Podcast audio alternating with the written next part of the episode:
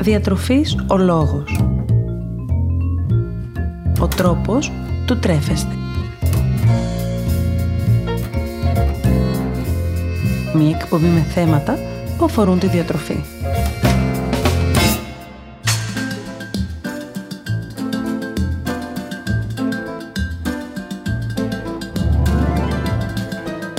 Καλησπέρα σας και χρόνια πολλά. Είμαι η Μαριάννα Μανώλη, τετολόγος τροφολόγος και σήμερα, μία ημέρα πριν τα Χριστούγεννα, είμαι εδώ για να μιλήσουμε παρέα για όλα εκείνα που ενδεχομένως να σας απασχολούν σχετικά με το φαγητό, τόσο τα Χριστούγεννα, όσο και την υπόλοιπη περίοδο των γιορτών. Το νούμερο ένα συνέστημα που επικρατεί αυτές τις ημέρες είναι κυρίως, ας το παραδεχτούμε, ο φόβος του φαγητού. Ενώ πιο συγκεκριμένα επικρατεί ένα άγχος τόσο για το φαγητό που πρόκειται να καταναλώσουμε, όσο και για το βάρος μας. Αν δηλαδή θα καταφέρουμε να διατηρήσουμε το βάρος μας ή ακόμη και να χάσουμε βάρος κατά τη διάρκεια των γιορτών, καθώς επίσης και άγχος για το εάν θα καταφέρουμε να διατηρήσουμε ακέραιες τις διατροφικές μας συνήθειες. Και η αλήθεια είναι πως η περίοδος των Χριστουγέννων είναι μια αρκετά ιδιαίτερη περίοδος, καθώς οι γευστικές προτάσεις και προσκλήσεις είναι υπερβολικά αυξημένες. Φίλοι και συγγενείς που γιορτάζουν, καλέσματα σε τραπέζια και ρεβεγιόν είναι ορισμένες μόνο από τις πολλές διατροφικές προκλήσεις που καλούμαστε να ανταποκριθούμε. Και ενώ η λίστα μεγαλώνει και ταυτόχρονα αυξάνεται και η κατανάλωση φαγητού, με τον ίδιο ρυθμό αυξάνεται και ο φόβος μας σχετικά με το βάρος μας. Το ερώτημα όμως που θα πρέπει να θέσουμε είναι τα Χριστούγεννα είναι τελικά κάτι κακό και είναι πια τόσο επικίνδυνα για την υγεία μας. Στην πραγματικότητα, το πρόβλημα δεν είναι τα Χριστούγεννα αυτά καθ' αυτά, αλλά η δική μας διατροφική συμπεριφορά όλο τον υπόλοιπο χρόνο. Πολλοί από εμάς, μέσα στη διάρκεια του χρόνου, περνάμε περιόδους αυξημένης κατανάλωσης φαγητού ή μπορεί ακόμη και να χάσουμε τον έλεγχο του φαγητού που τελικά καταναλώνουμε. Σε αυτή μας διατροφική συμπεριφορά, η περίοδος των Χριστουγέννων έρχεται να ενισχύσει το αίσθημα των ενοχών και ενδεχομένως ακόμη και της αυτοτιμωρίας, με το να κατηγορούμε δηλαδή τον εαυτό μας για αυτήν του τη συμπεριφορά. Και πολλές φορές ακόμη αφινόμαστε σε αυτή την κατάσταση, αυτό που ακούγεται συνήθως στα τραπέζια, έλα μωρέ γιορτές είναι, θα φάμε λίγο παραπάνω, δεν έγινε κάτι, και καταλήγουμε τελικά να προσθέτουμε ένα αρνητικό απόβαρο στην όλη μας προσπάθεια. Είναι πλέον ερευνητικό δεδομένο πως κατά τη διάρκεια των γιορτών των Χριστουγέννων οι περισσότεροι άνθρωποι θα έχουμε μία αύξηση στο βάρος μας της τάξης του 1 με 2 κιλών τα οποία κατά πάσα πιθανότητα δεν θα καταφέρουμε να χάσουμε και ποτέ. Και αυτό γνωρίζω ότι μπορεί να ακούγεται πολύ απογοητευτικό, το αντιλαμβάνομαι. Όμως, όπως έλεγε και ο Ιπποκράτης, κάλιον το προλαμβάνει ή το θεραπεύει. Δηλαδή είναι πολύ προτιμότερο το να προλαμβάνουμε μια κατάσταση παρά να χρειάζεται να φτάσουμε στη θεραπεία της. Επομένως, πριν φτάσουμε στο σημείο να κατηγορήσουμε και τα Χριστούγεννα και τις γιορτές, καλό θα ήταν να αναθεωρήσουμε λίγο τις διατροφικές μας συνήθειες όλον τον υπόλοιπο χρόνο. Σίγουρα θα υπάρχουν στιγμές που θα καταναλώσουμε μεγαλύτερη ποσότητα φαγητού Σίγουρα θα υπάρχουν στιγμές που θα καταναλώσουμε φαγητό απ' έξω ή στιγμές που δεν θα μπορούμε να ελέγξουμε την κατανάλωση φαγητού. Και αυτό είναι πολύ θεμητό και εντάξει. Αρκεί να μην αποτελεί στο τέλος της ημέρας τη διατροφική μας ρουτίνα. Όπως λοιπόν μέσα στον υπόλοιπο χρόνο μπορεί να φάμε λίγο περισσότερο, το ίδιο μπορεί να συμβεί και τα Χριστούγεννα. Επομένως, δεν είναι τα Χριστούγεννα μια κακή εποχή. Είναι απλώς μια εποχή που δεν θα πρέπει να ξεχνάμε τις καλές διατροφικές μας συνήθειες έτσι ώστε η ζυγαριά να λειτουργεί πάντοτε υπέρ μας. Και θα φάμε λίγο φαγητό παραπάνω και θα φάμε και λίγο γλυκό παραπάνω χωρίς όμως να μας φοβίζει ή να μας βγάζει από το πρόγραμμά μας. Όπως ακριβώς δηλαδή κάνουμε και όλες τις υπόλοιπες ημέρες του χρόνου.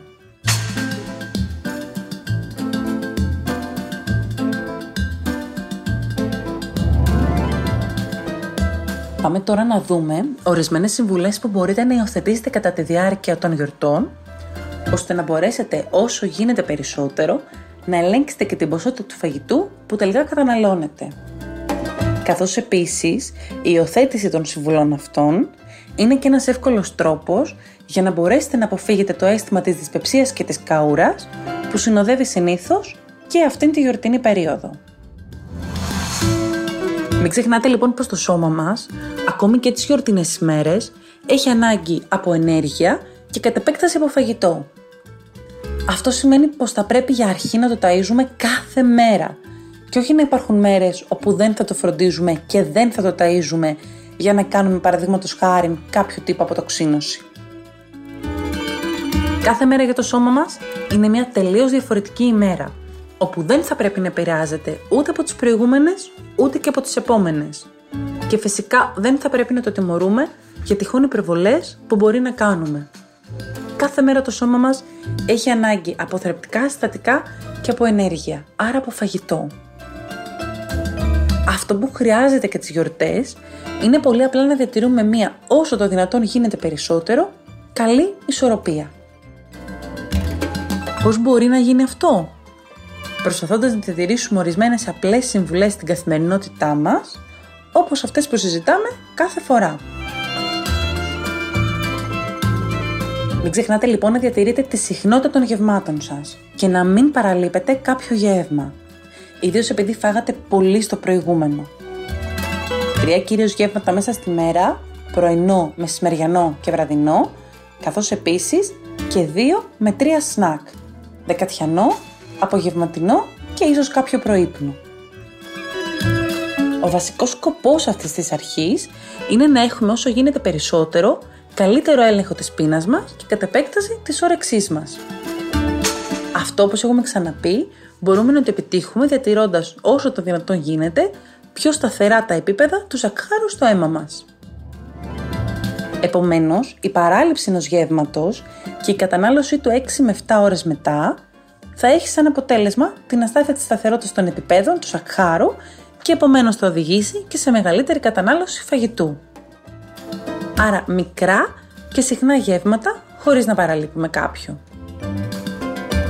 Ενδεχομένως, αυτό που μπορούμε να παρατείνουμε ελαφρώς είναι ο χρόνος κατανάλωσης του επόμενου γεύματος, σε τέτοιο βαθμό όμως που να μην μας επηρεάζει, ακούγοντας απλώς το στομάχι και το σώμα μας. Τι εννοώ, αν για παράδειγμα καταναλώσω ένα πλήρες μεσημεριανό, το οποίο είναι αρκετά γεμάτο, ενδεχομένως σε 2 με 4 ώρες που είναι το θεμητό, να μην έχει καταφέρει το σώμα μου να ολοκληρώσει την πέψη και να χρειαστεί 4,5 ή και 5 ώρες. Ακούμε το σώμα μας και καταναλώνουμε φαγητό όταν πεινάμε πραγματικά. Επιλέξτε φρούτα ως ενδιάμεσα γεύματα. Επειδή θα υπάρξουν και μέρες που θα φάμε λίγο περισσότερο ή ακόμη και κάποιο γλυκό, φροντίστε ώστε να καταναλώνετε ως ενδιάμεσα γεύματα φρούτα, έτσι ώστε να μην έχετε θερμιδικά περισσότερο ενισχυμένο γεύμα. Βέβαια αυτό σε καμία περίπτωση δεν σημαίνει ότι μπορούμε να καταναλώσουμε όσα φρούτα επιθυμούμε. Φροντίστε να εξασφαλίζετε μια κατανάλωση 3 με 4 φρούτα την ημέρα και όχι μεγαλύτερες ποσότητες. Συνοδεύστε κάθε κυρίως γεύμα σας με σαλάτα. Η σαλάτα θα σας προσφέρει πολλά μικροθρεπτικά συστατικά όπως έχουμε αναφέρει και άλλες φορές, βιταμίνες, μέταλλα, ενώ η υψηλή της περιεκτικότητας σε φυτικές ίνες θα ενισχύσει το αίσθημα του κορεσμού και θα βοηθήσει στην καλή εντερική λειτουργία. Επιπλέον θυμηθείτε αυτό που είχαμε πει και παλαιότερα. Ένα μέρος των φυτικών ινών, οι διαλυτές φυτικές ίνες, δημιουργούν με την είσοδό τους μέσα στο στομάχι, μαζί με τα υγρά του στομάχου, ένα είδος ζελέ, το οποίο έχει την τάση να αφομοιώνει και διάφορα άλλα συστατικά, τα οποία θα μπορούσαν μακροπρόθεσμα να είναι βλαβερά για την υγεία μας, όπως για παράδειγμα η χολυστερόλη.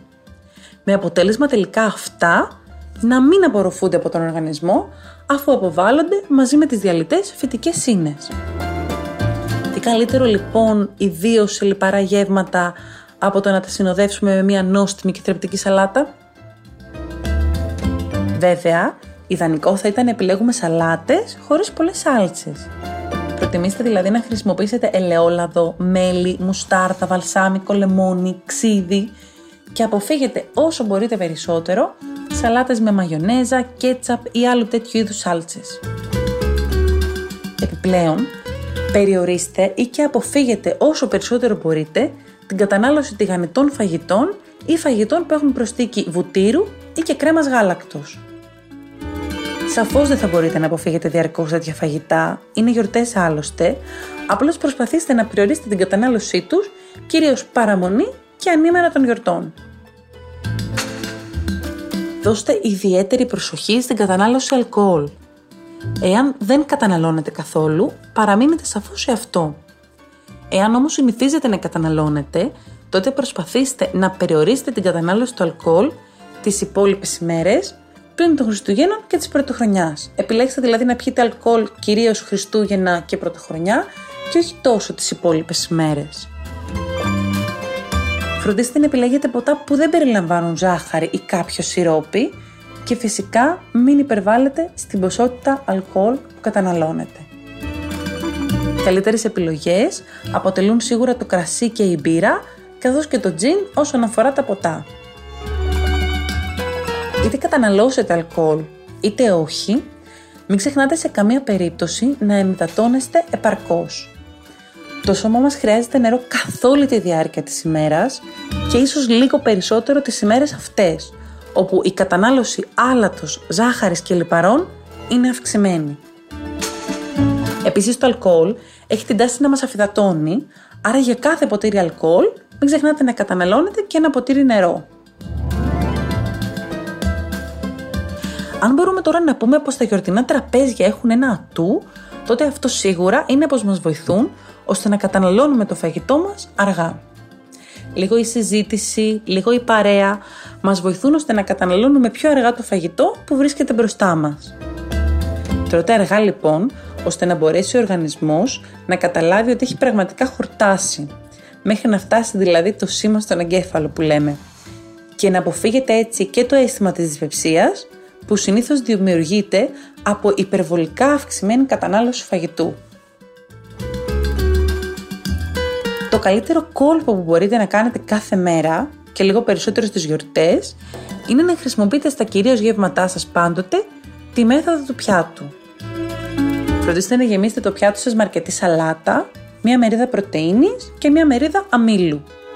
Και φυσικά εντάξει, οι γιορτές είναι, θα καταναλώσετε και ορεκτικά. Προσπαθήστε όμως να επιλέξετε από όλα όσα θα υπάρχουν στο τραπέζι, δύο με τρία που σας αρέσουν περισσότερο και τοποθετήστε τα όλα εξ αρχής στο πιάτο σας. Γενικώς, αποφύγετε λίγο τη μέθοδο του τζουμπολογήματος και του θα φάω λίγο απ' όλα, αφού υπάρχει μεγάλη πιθανότητα τελικά να καταναλώσετε πολύ περισσότερο φαγητό από ό,τι πιστεύετε. Τοποθετήστε εξ αρχής το φαγητό στο πιάτο σας και φροντίστε να το καταναλώνετε αργά καθ' όλη τη διάρκεια του τραπεζιού. Εάν τώρα σε ένα κυρίως γεύμα σκοπεύουμε να φάμε ή φάμε λίγο περισσότερο, μην παραλείψετε τελείως το αντίστοιχο άλλο κυρίως γεύμα. Απλώς φροντίστε ώστε να είναι και λίγο πιο ελαφρύ. Για παράδειγμα, μια σαλάτα με λίγο τυράκι ή κάποιο αυγό και λίγα παξιμάδια. Τέλος, και ίσως το πιο πολυσυζητημένο θέμα είναι το θέμα του γλυκού. Μην φοβηθείτε να φάτε γλυκό στις γιορτές. Είναι γιορτές και δεν θέλουμε ούτε τύψεις ούτε ενοχές. Απλώς δώστε ιδιαίτερη σημασία στη συχνότητα καθώς και στην ποσότητα που καταναλώνετε. Ιδανικά, καταναλώστε το γλυκό σας μετά το φαγητό, όπου είστε και πιο χορτάτοι. Παρ' όλα αυτά, μην παραλείψετε το επόμενο γεύμα επειδή έχετε φάει γλυκό και θέλετε να ισορροπήσετε τις θερμίδες. Θυμηθείτε ότι τα σνακ έχουν το δικό τους ρόλο στη διατροφή μας. Εάν όμως τώρα καταναλώσετε το γλυκό σας 2 με 3 ώρες μετά το φαγητό, τότε ναι, αντικαταστήστε το, το σνακ σας με την κατανάλωση γλυκού.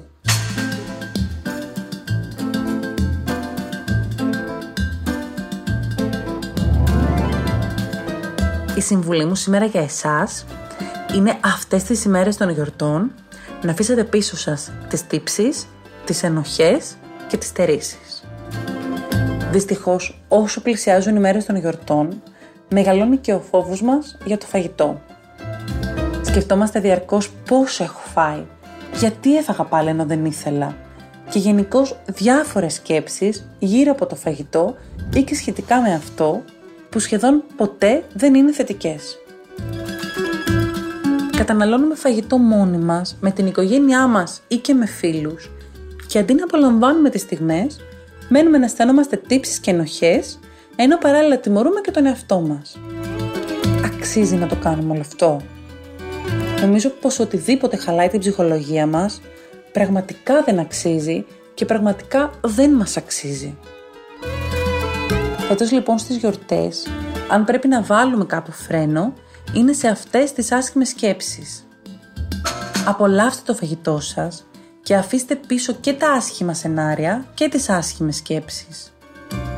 Εάν βρίσκεστε σε κάποιο πρόγραμμα διατροφής, μην φοβάστε ότι οι γιορτές θα σας βγάλουν από το πρόγραμμα ή θα χαλάσουν την προσπάθειά σας.